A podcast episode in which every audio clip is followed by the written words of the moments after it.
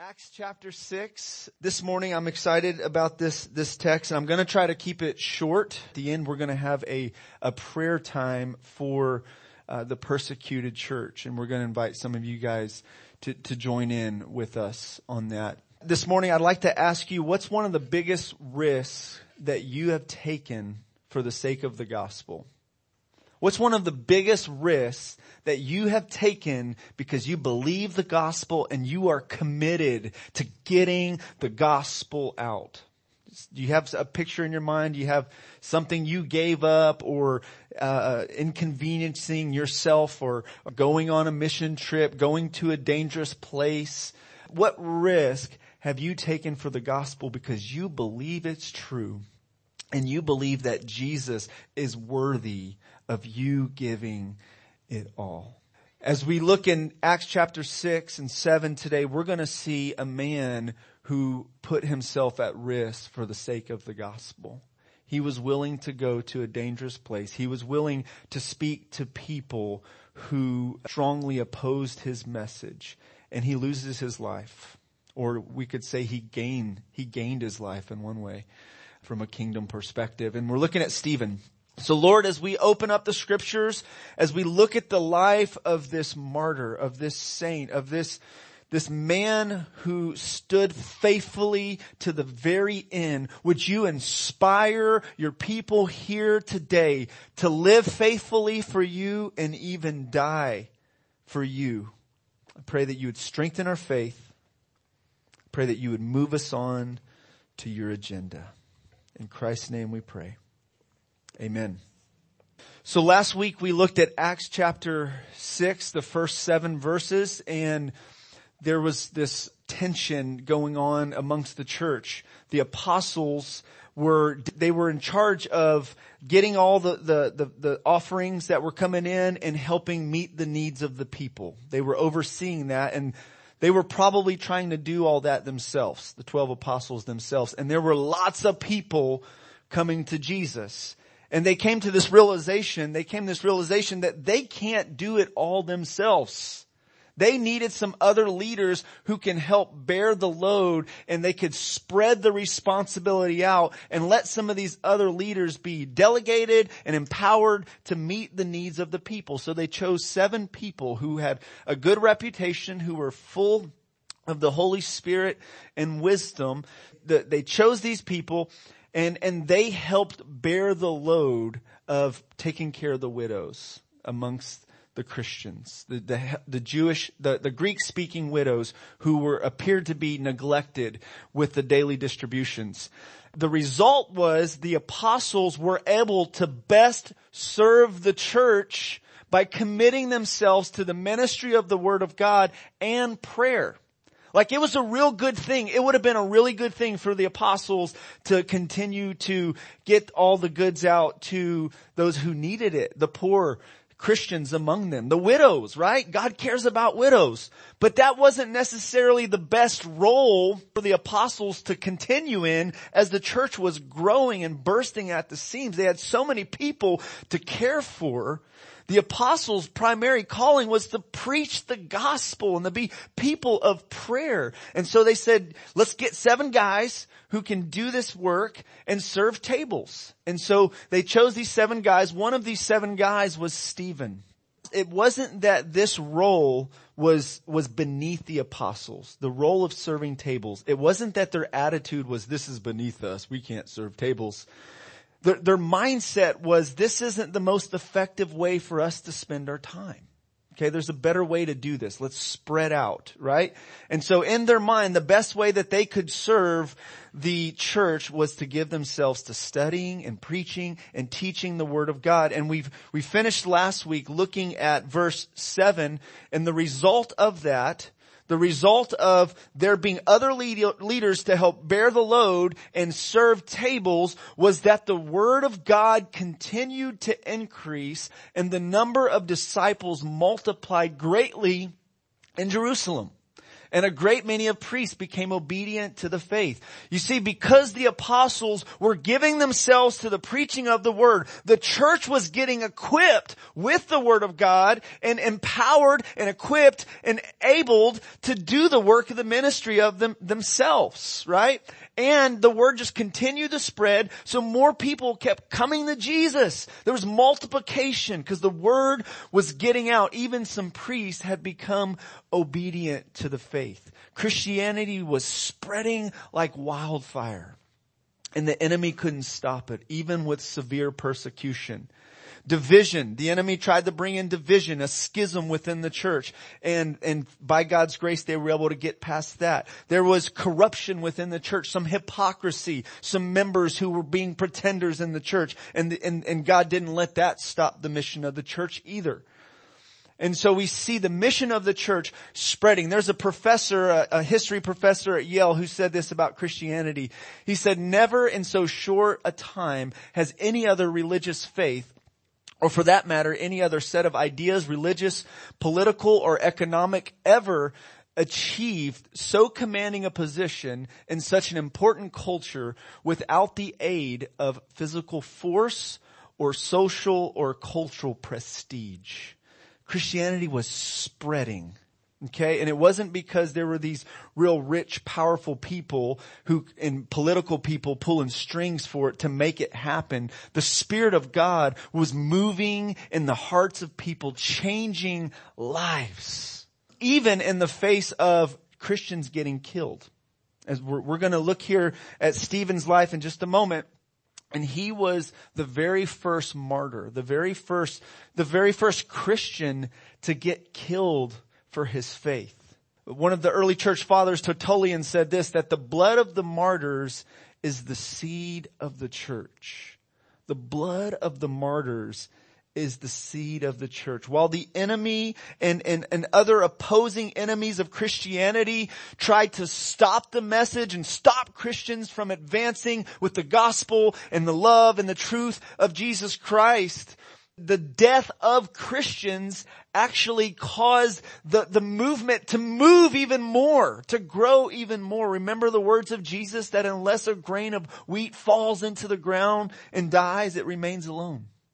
But if it dies, it bears much fruit. And we see that in the life of Jesus and we see that with the early church. We see God working even in spite of persecution. So let's look at Stephen's life. Acts chapter 6, uh, verse 8.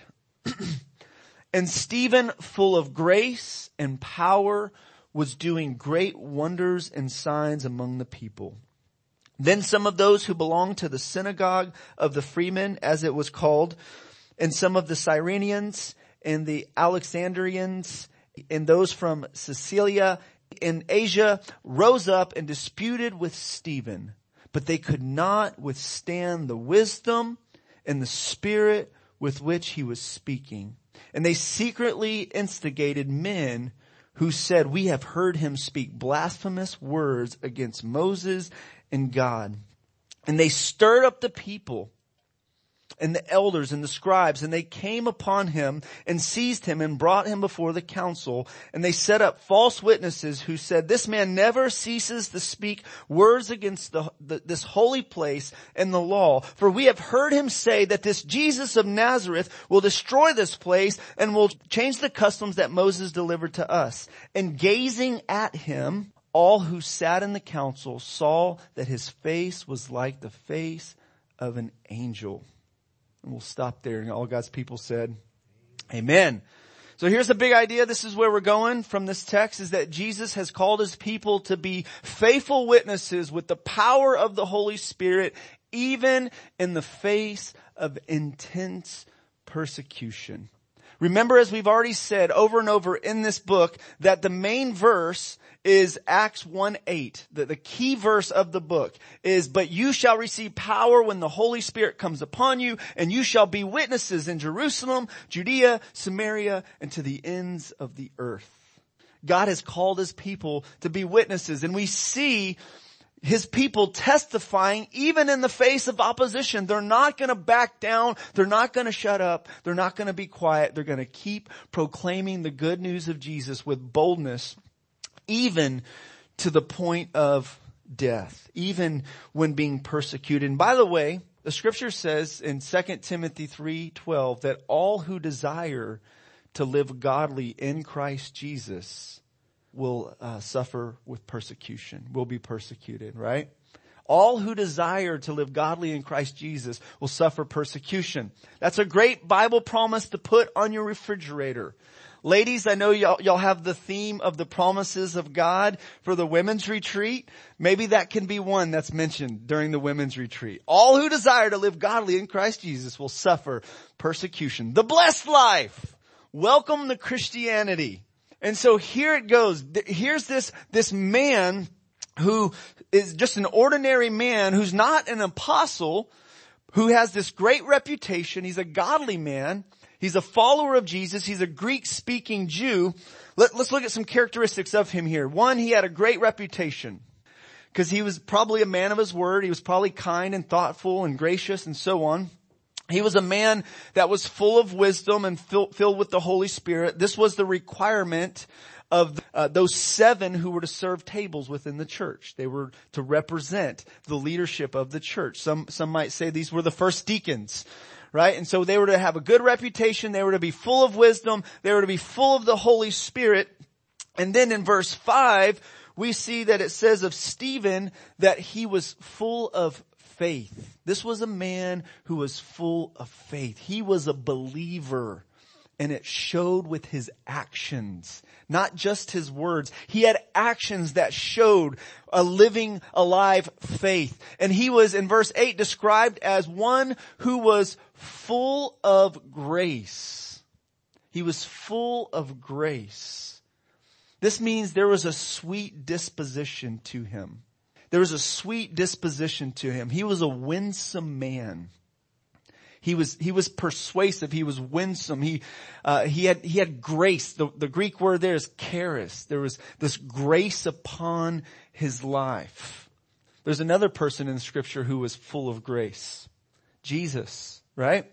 And so we see this Christ likeness in his life. Actually, there's several parallels. We'll look at them later between Stephen and Jesus. But he was a man full of grace. He was also a man full of power. There was sweetness, but there was also strength. There was strength in working in his life, the power of the Holy Spirit, and he was performing signs and wonders. Now this is really cool because up until now, all we see is the apostles doing this. Well, and we see Jesus doing it, right? We see Jesus doing it in, in the, the gospels, and then we see the apostles doing these signs and wonders. Now here's somebody who's not one of the twelve apostles who's also doing signs and wonders. Isn't this amazing?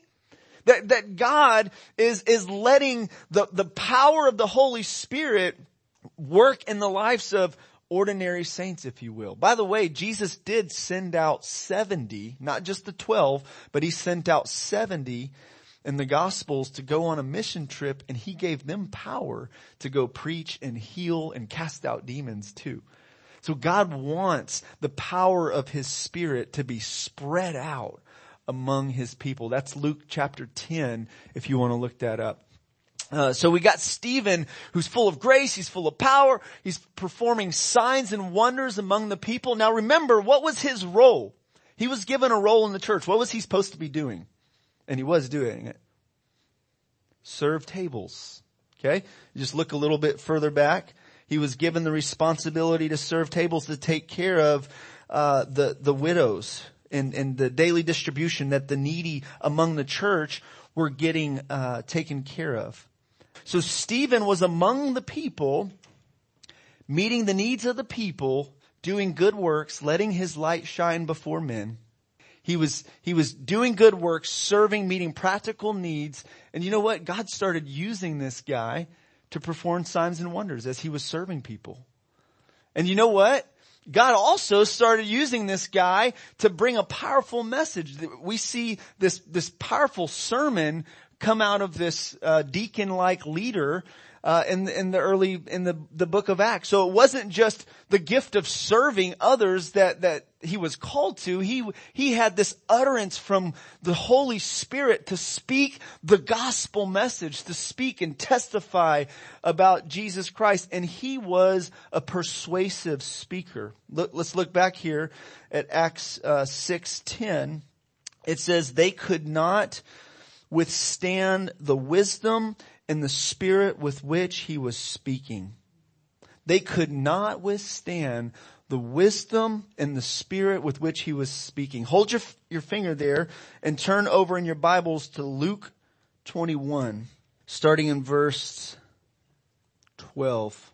He said, but before all this, they will lay their hands on you. Okay. And that's not praying for you like, like it happened earlier with, with Stephen. They will lay their hands on you and persecute you, delivering you up to the synagogues and prisons, and you will be brought before kings and governors for my name's sake. This will be your opportunity to bear witness. Settle it therefore in your minds not to meditate beforehand how to answer. For I will give you a mouth and wisdom which none of your adversaries will be able to withstand or contradict. Here's Jesus' promise to his followers being fulfilled in the life of Stephen. God was giving him a mouth of wisdom. The Holy Spirit was giving him the words to speak when he was being persecuted, when he was brought under fire, when, when the fire was getting turned up, he had the words to say and he had a powerful sermon, the longest sermon in the book of Acts. Okay, the longest speech in the book of Acts. So Jesus says, uh, you will, you will be given a mouth and wisdom, which none of your adversaries will be able to withstand or contradict. You will be delivered up even by parents and brothers and relatives and friends, and some of you they will put to death. You will be hated by all for my name's sake, but not a hair on your head will perish. By your endurance, you will gain your lives. Amen. And so here's Jesus' words unfolding in the life of Stephen. He was given what he needed to testify. He was being a witness. He was being a witness. And by the way, that, that word, the Greek word for witness, you will be witnesses, uh, or bear witness, the Greek word is uh, mar- martyris. Okay? It's where we get our word martyr. Okay? Same word. And, and so the idea of being a witness, uh, is that we are to be a witness even to the point of death. And that's what mar- being a martyr is. A martyr is somebody who witnesses of the gospel of Jesus Christ to the point of losing their life for the sake of the gospel. And Jesus is worth it. And we must be convinced of that. Have you come to grips that you may lose your life to follow Jesus? Have you come to grips with that? Have you thought about that? Have you thought that one day you may have to stand when others around you aren't standing and not deny Jesus and speak up in the face of a gun barrel? You may have to give your life for the sake of the gospel. This is a part of Christianity and all throughout the world, uh, this has happened. Not as much in the Western world, you know. Our persecution is more uh, verbally being attacked and being socially outcast, right? Um, that, that's more, that's the kind of pers- persecution we typically experience here. But there are other parts in the world that getting baptized and confessing Jesus as your Lord and Savior may cost you your life. Uh, Muslim families, there are Muslim families that will disown and Hindu families who will disown their, their children, their, their family members, close relatives if they become followers of Jesus Christ. And so this is not a strange thing. It's not an abnormal thing for Christians to experience. We follow a crucified Lord. Stephen followed a crucified Lord. Amen. So he started with Abraham in his message, he affirms that he believes in the Old Testament. He affirms that he believes the law. And he's, from his speech, it communicates that he believes it and that he knows it. So he just walks through. He starts from Abraham and then he goes to, or to Joseph and then he goes to Moses and he goes to Joshua. He goes to David. He goes to Solomon and he just gives them kind of an Old Testament survey. You know, they probably knew most of that already, you know, but he was affirming that he wasn't against the law. Okay. He wasn't against the law. Um, but he, he climaxes his sermon with these words. Here's a great way to end the sermon, by the way. You stiff-necked people, uncircumcised in heart and ears, you always resist the Holy Spirit as your fathers did. And so do you. Which of the prophets did your fathers not persecute? And they killed those who announced beforehand the coming of the righteous one, whom have you, whom you have now betrayed and murdered. You who have received the law and delivered it by angels and did not keep it. Now these are strong words. Now, let me, let me remind you that we just read that Stephen was full of grace. And he was full of the Holy Spirit when he was saying these things. So you can be a Christian who's full of grace and love and the Holy Spirit and say some really hard things that people need to hear. And here he goes doing that. He's speaking the truth in love. He's speaking with grace. He goes through, gives an Old Testament survey, and he calls them stiff-necked. The idea of being stiff-necked is, is, is being stubborn. Okay, anybody ever hurt your neck and it's been stiff? And you're like this, you know, you, you're not very flexible with it. You're not able to do this very much. So the, the idea be, is being stubborn and then uncircumcised in heart. That means that they, they're at heart, they're heathens. They're not acting like the true Israel of God.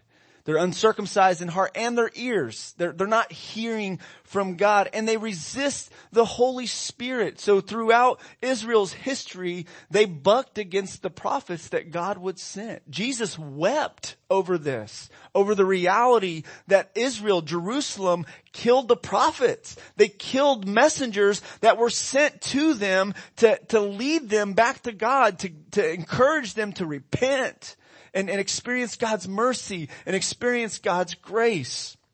He says, you always resist the Holy Spirit as your fathers did. Uh, and then he brings it to Jesus. He says, and they killed those who announced beforehand the coming of the righteous one, whom you have now betrayed and murdered. So he's doing the same thing that Peter did in his sermons in Acts chapter 3 and 4. And he said, you guys killed him. You're guilty. and then he says, you guys haven't kept the law. You, you haven't obeyed it. This cut them at heart. This convicted them. This, this made them so furious. when we're convicted by the Holy Spirit, we can either bow our knee and respond in humility and agree with God and say, you're right. Agree with His word and those who bring His word to us and say, God, you're, you're right you're right. I've been selfish. I've been prideful. I've been insensitive and unkind or whatever it is that he convicts us of. Or when we're convicted by the Holy Spirit and convicted through his word from a, somebody who brings his word to us, speaking it in love, we can respond in, in, in an ungodly way and get angry and just stomp on out of there or attack, get angry and, and maybe shut down and we could be passive aggressive, you know, shut down and maybe just cut somebody off. I'm not going to talk to that person or just a- attack, right? And these guys went with the, the more aggressive route. They, they decided to attack. They, and has anybody ever experienced this where you're, you're talking with somebody about the Lord or you're trying to, and all of a sudden they just get mad? They just, you know, their face turns red and their, their ears are red and they're, you know, you can just see they're really upset and you're just speaking the, the, the words of God. You're, has anybody had that experience besides myself? Um, I was on a dart train one time preaching, uh, well, several times on a dart train, uh, that this has happened, but w- one particular time, there was a guy that was so mad, he was cussing me out and, and like about to hit me, like, or looked like he was about to hit me. I mean, he was, you know, bigger guy and, and thankfully there was an off-duty security guard who was about a pretty big guy as, as well. And he got up and he got, and he started defending me and he was like, leave him alone, let him preach. You know, it's like had my own personal bodyguard there. He kept on preaching. It was awesome, you know, but it doesn't always turn out like that for Christians. You know, Christians get beat up and laid out and even killed when they stand faithfully and speak the message of Christ. Okay? Um, and Stephen didn't back down. I mean, he could have cowered out here. He could have recanted. He could have said, oh man, I see you guys have stones and stuff, you know, uh, I'm gonna go rethink this Christianity stuff. He could have backed out. He could have been silent in that moment. But he wasn't. He was full of the Holy Spirit and God enabled him to be faithful. And as he was doing so, his face was shining like an angel. God's smile was towards Stephen. God wasn't mad at Stephen. God wasn't forsaking Stephen. God was with him through this. He was going through this persecution and he had the Spirit of God upon him in a special way. Verse 54, now when they heard these things, they were enraged and they ground their teeth at him. But he, full of the Holy Spirit, gazed into heaven and saw the glory of God and Jesus standing at the right hand of God. And he said, behold, I see the heavens opened and the son of man standing at the right hand of God. But they cried out with a loud voice and stopped their ears and rushed together at him. This, this sounds like something kids would do, right? When they get mad, they close their ears and, and just start running around. I mean, they were going, were going crazy here. And, and they rushed him and they cast him out of the city and they stoned him. And the witnesses laid down their garments at the feet of a young man named Saul. Here goes Saul introduced here. And they were stoning Stephen and he called out, Lord Jesus, receive my spirit. And falling to his knees, he cried out with a loud voice, Lord, do not hold this sin against them. And when he said this, he fell asleep. Powerful message. Let me, let me just say this too. The death of the saints is precious in the sight of the Lord. The Psalms tell us. The death of his saints is precious in the sight of the Lord. Stephen here, as he's in this moment, about to transition from this life into eternity, gets to see Jesus. And Jesus wasn't sitting down like, like other places in the scripture refers to him as having sat down at the right hand of, of majesty, right? He's standing up. And commentators have some different ideas of what's going on here. That, that Jesus, he sees Jesus and he's not sitting down. Jesus is standing up. Perhaps Jesus was giving Stephen a welcome. Perhaps Jesus was moved and what was happening was precious to, to Jesus. It is. The death of the saints is precious to God. But God gave Stephen grace to go through this. And I think this is important too for us to, to know that if God calls us to this, this difficult place of persecution to give up our lives for Him, there will be grace available for us to walk through that. You're not in that situation now. So you don't have to fret and be afraid. God will give you the courage. He'll give you the grace. He'll, he'll help you by the power of His Spirit to stand in that situation. Notice His response here. As He's being killed, He doesn't attack back with, with curses. He, He does what Jesus did. He says, Lord, He prayed, Lord Jesus, receive my spirit. Remember Jesus prayed, Father, into your hands. I commit my spirit. And then he also says, Lord, do not hold the sin against them. Remember Jesus prayed, Father, forgive them for they know not what they do. What kind of love is this that he would forgive and pray for the mercy of God to come upon his enemies, his, his murderers. So here's some parallels between Stephen and Jesus. Um, there's at least 10. There's probably much more than that, but they were both full of grace. They were both full of the Holy Spirit. Uh, both of them performed great signs and wonders. Both of them spoke with irresistible wisdom. Remember Jesus, the, the Pharisees and the Sadducees and the scribes, uh, and the teachers of the law, they tried to stump Jesus. They tried to trap him and get him to uh, answer hard questions and and and and make the people uh, get them to blaspheme or make the people not like him. he, sp- he silenced them. And, and there's at one point in Luke, I think 22, 39 through 40, it says that they dared not ask Jesus another question. Like they came at him with these questions and they, and he stumped them. Stephen spoke with that same kind of wisdom and persuasiveness. They were both charged with blasphemy. Jesus was, Stephen was. He's, they both had false witnesses who came against them. Uh, they both interceded for their enemies, pray, praying for forgiveness. They both committed their spirit to the Lord. Uh, they both uh, had a testimony of the destruction of the temple. Uh, Jesus said in John 2, 19 21, he said, uh, destroy this temple in three days and I will raise it up again. And then the Jewish leader said to him, this temple has been under construction for 46 years and are, are you going to raise it up in three days? But Jesus was speaking about the temple of his body. So, so Stephen was just saying the things that Jesus was saying. All right. He was just speaking Jesus' words and being a faithful witness to Jesus. G. Campbell Morgan says this. He says, between Stephen and Jesus, there was this communion of nature. There was a communion of testimony. There was a communion of suffering. Finally, there was a communion of triumph. What happened with Stephen was not a tragedy.